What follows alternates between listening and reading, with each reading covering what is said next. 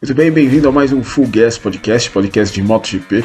Hoje para comentar o Grande Prêmio de San Marino, a 14 etapa do Campeonato Mundial. Uma etapa bastante parecida com a etapa que a gente teve no domingo passado, já que os três vencedores das três categorias foram os mesmos: o Peco Banhaia, o Raul Fernandes e também o Denis Foggia. Mas enfim, vamos falar mais da MotoGP. O Peco Banhaia demorou tempo para vencer uma corrida e agora venceu duas seguidas, assim como o Jack Miller, seu companheiro de equipe de Ducati, que conseguiu no início desse esse ano. Vamos começar dando o resultado da corrida, que foi bastante interessante, teve um final bem agitado. Enfim, Peco Banhaia ganhou com o Fábio Quartararo apenas 3 décimos atrás dele. Fábio Quartararo foi caçando o Peco Banhaia até o fim da prova. Depois veio Enea Bastianini, uma surpreendente terceira posição do Enea Bastianini com o recorde oficial da pista de Misano, ou seja, o recorde de corrida da pista de Misano com uma moto de 2 anos de idade. Vamos levar isso em consideração, vamos falar mais de Bastianini já já. Mark Marques, sua melhor corrida fora de um circuito é, anti-horário, quarto lugar para ele. Depois Jack Miller, Juan Mir.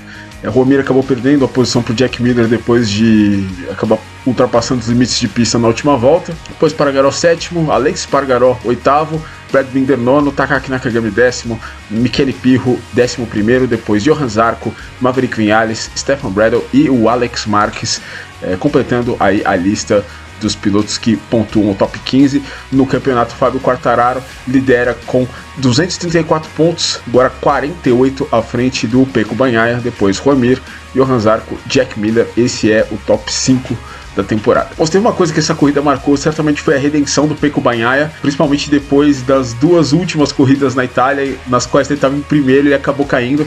A gente lembra no ano passado, o Grande Prêmio da Emília Romanha, a segunda corrida em Misano, o Peco Banhaia estava na frente do Vinhales e acabou perdendo a frente na curva 6 ali, é, um erro dele, mas que ele na época acabou se justificando, falou que pegou uma sobreviseira e jogou ali fora a sua primeira, aquela que poderia ser sua primeira vitória na MotoGP. Também a gente tem que lembrar da corrida de Mugello esse ano, quando ele na primeira volta acabou pegando a zebra ali na entrada da curva Arabiata 2 e também perdeu a frente, acabou caindo, indo parar na caixa de brita. Então, finalmente aí depois de duas tentativas aí que ele cai na liderança, o Peco Banhac consegue a vitória e foi uma vitória que parecia que seria fácil no início, mas o drop do pneu traseiro macio, que foi o que o Banhaia escolheu, foi bastante é, relevante. O Banhaia ele achou até, ele disse após a corrida que achava que isso não ocorreria da maneira que ocorreu, mas o fato que ele abriu na primeira volta já mais de um segundo e depois ele foi abrindo, abrindo, abrindo, continuando até chegar quase em 3, mas com 10 voltas por final, os pilotos de pneu traseiro médio, né, no caso o Quartararo, o, o mais rápido deles, começaram a ter uma performance melhor do que esses que escolheram o pneu traseiro macio. E com isso o Banhaia teve que começar a administrar ali a vantagem dele. Foi quase como um jogo de xadrez em alta velocidade, porque o Quartararo ele era muito bom nas partes sinuosas da pista e o Banhaia destruía ali naquela parte mais rápida da pista ali, né? Depois da Tramonto e passando ali pelo Curvone, é a parte bem famosa do circuito de Misano. E esse foi o, a cartada do, do Banhaia no final, né? Porque o Quartararo conseguiu chegar perto ali, faltando duas voltas pro final, mas não conseguia chegar perto a ponto de fazer uma ultrapassagem no ponto de ultrapassagem, já que ele não tinha a mesma aceleração, não tinha a mesma velocidade final do Peco Banhaia. Mas o Quartararo deu o melhor dele, tentou pressionar um erro aí do Banhaia, mas o Banhaia mostra aí que é um piloto que, que tem essa cabeça fria e conseguiu se manter e ganhar uma corrida na Itália, sendo um piloto italiano da região, numa moto italiana, que é fantástico e com certeza um dos dias que ele vai lembrar aí pro resto da vida, porque foi realmente uma baita prova. E é bom lembrar que são duas vitórias seguidas agora, assim como as duas vitórias que o Jack Miller conseguiu no início desse ano, mas aquelas vitórias do Jack Miller, né, ele conseguiu em Jerez vencer do Quartararo, o Quartararo teve aquele problema de arm pump e na França ele conseguiu vencer no, no, no, piso molhado, quer dizer, são vitórias um pouco, um tanto quanto circunstanciais, essas do Banhaia não, essas ele, largou em primeiro nas duas corridas e liderou todas as provas da largada até o final, então é, não, não tem o que dizer, tem que tirar o chapéu Banhaia e Ducati, que chegaram a ter um momento nesse campeonato meio, meio complicado ali, finalmente aí conseguiram se entender e talvez a partir de agora a situação só melhore para os dois. No caso do Quartararo, foi um resultado também bastante importante. A diferença agora entre o Quartararo e o Banhaia é de 48 pontos, ainda é, são duas corridas. E o Quartararo cedeu apenas 5 pontos, ou seja, ainda não é o bastante para ligar uma luz de alerta. Obviamente, ele sabe que agora o cara que está em segundo no campeonato é provavelmente o oponente mais forte que ele tem, mas são quatro corridas pro final e o Quartararo mostrou, né? É, é, até ele disse que não, né? Depois da prova, ele falou que, que não pensou no campeonato em nenhum momento da prova, mas realmente foi, foi uma boa corrida do Quartararo, foi uma corrida é, de cabeça ali. Ele teve que lidar no início da corrida com o Jorge Martin, que acabou caindo, depois ele teve que lidar com o Jack Miller também, que estava muito agressivo. Obviamente, todos eles estavam com o pneu traseiro macio e depois no final a corrida veio para ele é, com maior longevidade do pneu traseiro médio e ele por pouco não venceu a prova e vai mostrando aí a categoria que tem, né? agora o piloto com o maior número de pódios da história da França no, na classe principal da MotoGP. Quartararo aí vem merecendo aí esse título mundial de 2021. No top 2, a corrida foi definida dos detalhes. O piloto que ficou com o terceiro lugar foi completamente inesperado, né? O Enea Bastianini é, largando da 12 posição no grid, ele que possui uma moto de 2 anos de idade da Ducati, in incrível, né? Ele estava com o mesmo, mesma escolha de pneus do Pecco Bagnaia e no final da corrida tinha muita ação nos seus pneus. Impressionante como conseguiu conservar o Enea Bastianini com o pneu traseiro macio. Ele iniciou muito bem a prova e no meio da corrida começou a passar todo mundo, passou pelo Mark Marques, passou pelo Jack Miller e conseguiu aí chegar nessa terceira posição. O mais incrível é que o Rins estava vindo atrás do Bastianini, o Bastianini começou a fazer o recorde da pista e o Rins tentou acompanhar o Bastianini, né? E o Rins acabou caindo novamente, enquanto que o Bastianini começou a arrumar ali para frente. E o interessante é que essa moto GP19 do Enea Bastianini, em 2019, ela não foi pro pódio Misano, o que mostra ainda mais como esse, obviamente a moto ela acabou se desenvolvendo durante esse tempo, né? Enfim, são dois anos depois, mas a base da moto é aquela de 2019, né? é o mesmo modelo e agora pela primeira vez essa moto ela vai ao pódio em Misano. E se a gente for levar em consideração o ritmo que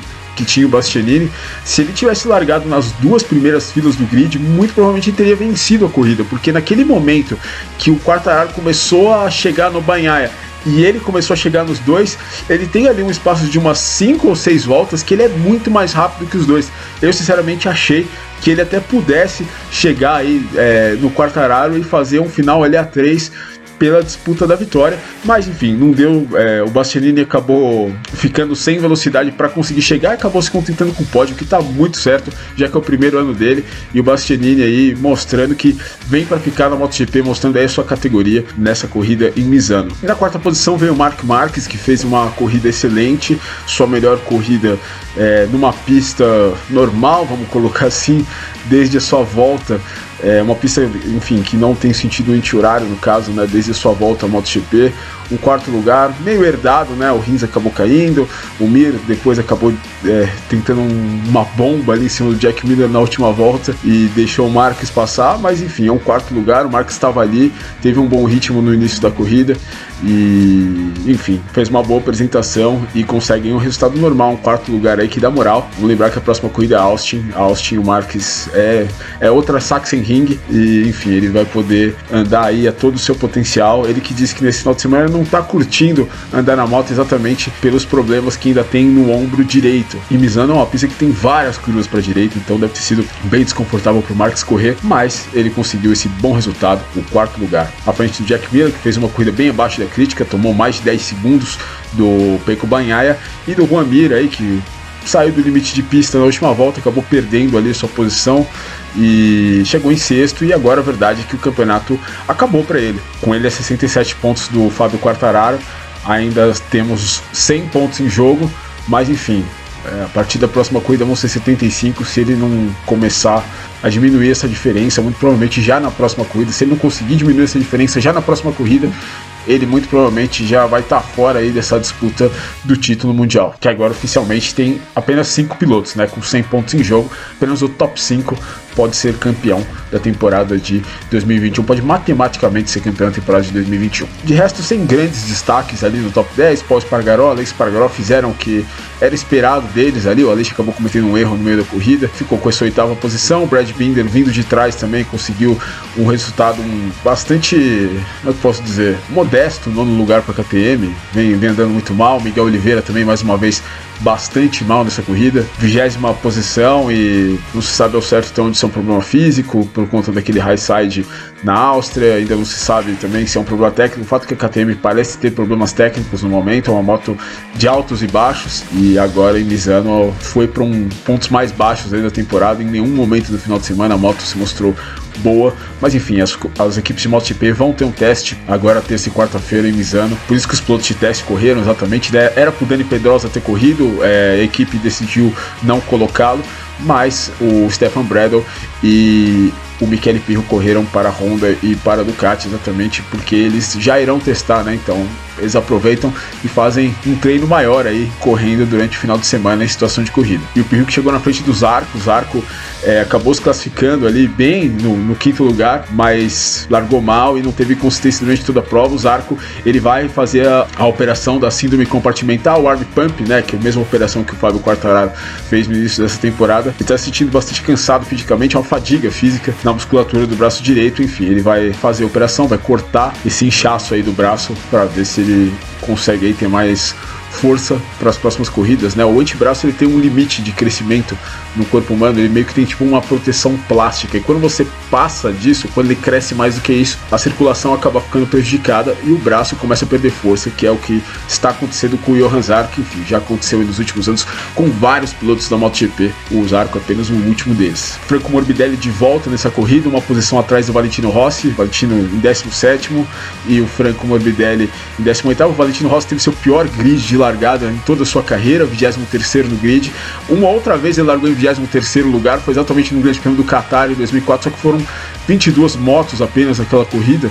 Vamos lembrar o Ross estava largando em oitavo lugar, mas ele acabou sendo pego ali na noite antes da corrida, é, fazendo burnouts de scooter ali na sua posição, e ele acabou tendo que largar da 23 posição no grid. O Max Biaggi fez o mesmo, na 12 posição que ele largaria. O Rossi ficou em 23, o Biaggi ficou em 24, ninguém largou das posições deles, então o Rossi já largou em 23 uma vez na vida, mas ele nunca tinha largado de fato como a 23 moto de um grid. E o Morbidelli voltou, mas voltou é, tomando analgésicos, ainda não está 100%, é, fez a corrida depois de tomar analgésicos e mesmo assim ainda sentiu muita dor, sentiu dores o final de semana inteiro e chegou na 18 posição aí. Realmente esse problema do joelho do Morbidelli é um pouco mais grave do que a gente pensou e do que até ele mesmo disse quando ele saiu ainda lá atrás, né, quando ele falou que ia fazer a cirurgia depois do Grande Prêmio da Alemanha. Outro piloto que deu os ares foi André Dovizioso, finalmente aí como companheiro de equipe do Valentino Rossi no lugar do Franco Morbidelli, mas o Dovizioso não, a gente não tinha muito o que esperar dele nesse final de semana, primeiro porque ele nunca tinha andado no Yamaha, é, pelo menos não nos últimos nove anos. E tudo que a gente viu do André Dovizioso nesse final de semana foi basicamente a pré-temporada dele, né? O, o Dovizioso ele se queixou bastante do comprimento do assento da Yamaha. Ele falou que a Yamaha provavelmente é a maior moto é, do grid e ele teve que se ele teve que se adaptar. Eles fizeram proteções diferentes ali, né? O, os auxílios diferentes que você tem ali na, na no assento, né? O Dovizioso deu para ver durante o final de semana em fotos tiradas aí é, nas mídias sociais de que ele estava realmente em uma, posição de sentar muito diferente do que todos os outros pilotos da Yamaha estavam acostumados a, a ter. E enfim, ele estava andando com uma moto V4, tem que obviamente se acostumar com a tocada da 4 em linha, e a moto dele ainda tem dois anos de idade, né? O que complica ainda mais as coisas. Ou seja, o André Dovizioso entrou aí numa fornalha aí meio complicada e, enfim, aí não vai ter jeito, só o tempo para fazer ele andar bem e, e, conseguir os resultados. Falando das outras categorias, a gente teve o final da Moto E nesse final de semana e infelizmente não deu para Eric Granado. O Eric Granado que chegou a 7 pontos do líder do campeonato, Alessandro Zacconi, na época, é, acabou terminando o campeonato em quarto, acabou ficando fora do top 3 depois de cair na primeira corrida, estava tentando fazer ultrapassagem ali em cima do Dominic Eiger na última curva, jogou tudo e acabou jogando tudo fora, infelizmente. É, caiu.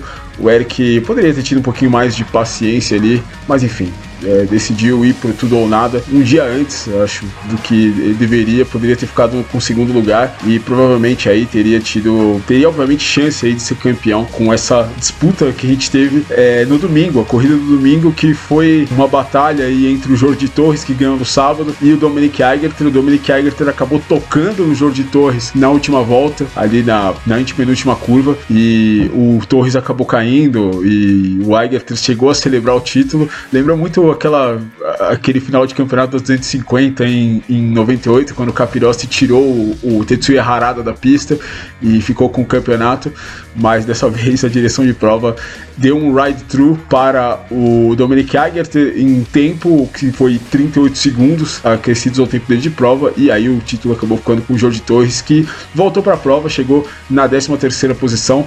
Jorge Torres venceu no sábado, o Matteo Ferrari venceu a corrida do domingo, e no campeonato o Jorge Torres terminou com 100 pontos, o Agert 93 e o Matteo Ferrari com 86 pontos. O Eric Granado infelizmente acabou ficando fora do top 3 ficou com 84 pontos. O Alessandro Zacconi, que chegou liderando o campeonato, ele zerou nas duas corridas, ele acabou caindo na primeira prova do final de semana, acabou sendo atropelado ali pelo Ricari ou Cubo e ficou machucado, foi pro hospital, tá tudo bem com ele, mas teve aí, acabou se contundindo nas pernas e não pôde participar da corrida do domingo, uma pena pro Zacconi aí, piloto de 22 anos que chegou liderando o campeonato nessa última prova. Então, da Moto 2, boa corrida do Raul Fernandes, conseguindo vencer, como eu disse, os três vencedores de Aragon foram os três vencedores agora de Misano. O Raul Fernandes foi o vencedor, com o Remy Gardner em segundo, o Aaron Canet na terceira posição, depois o San Luis e o Marco Bezek no campeonato nós temos o Remy Gardner ainda liderando com 271 pontos. O Raul Fernandes é o segundo colocado com 237. O Marco Bezek fecha o top 3. Na Moto 3, mais uma vitória do Denis Foggia. E pódio triplo italiano, né? Com o Nicolo Antonelli e o André Aminho fechando o pódio. Poderia ser quatro italianos se o Fulvano Fenati não tivesse caído sozinho e deixado a vitória para o Denis Foggia. Mas enfim, foi o que aconteceu. O Denis Foggia venceu. O Romano Fenati acabou abandonando a corrida e entre os postulantes ao título, né, o Sérgio Garcia ficou na quarta posição e o Pedro Acosta foi apenas o sétimo.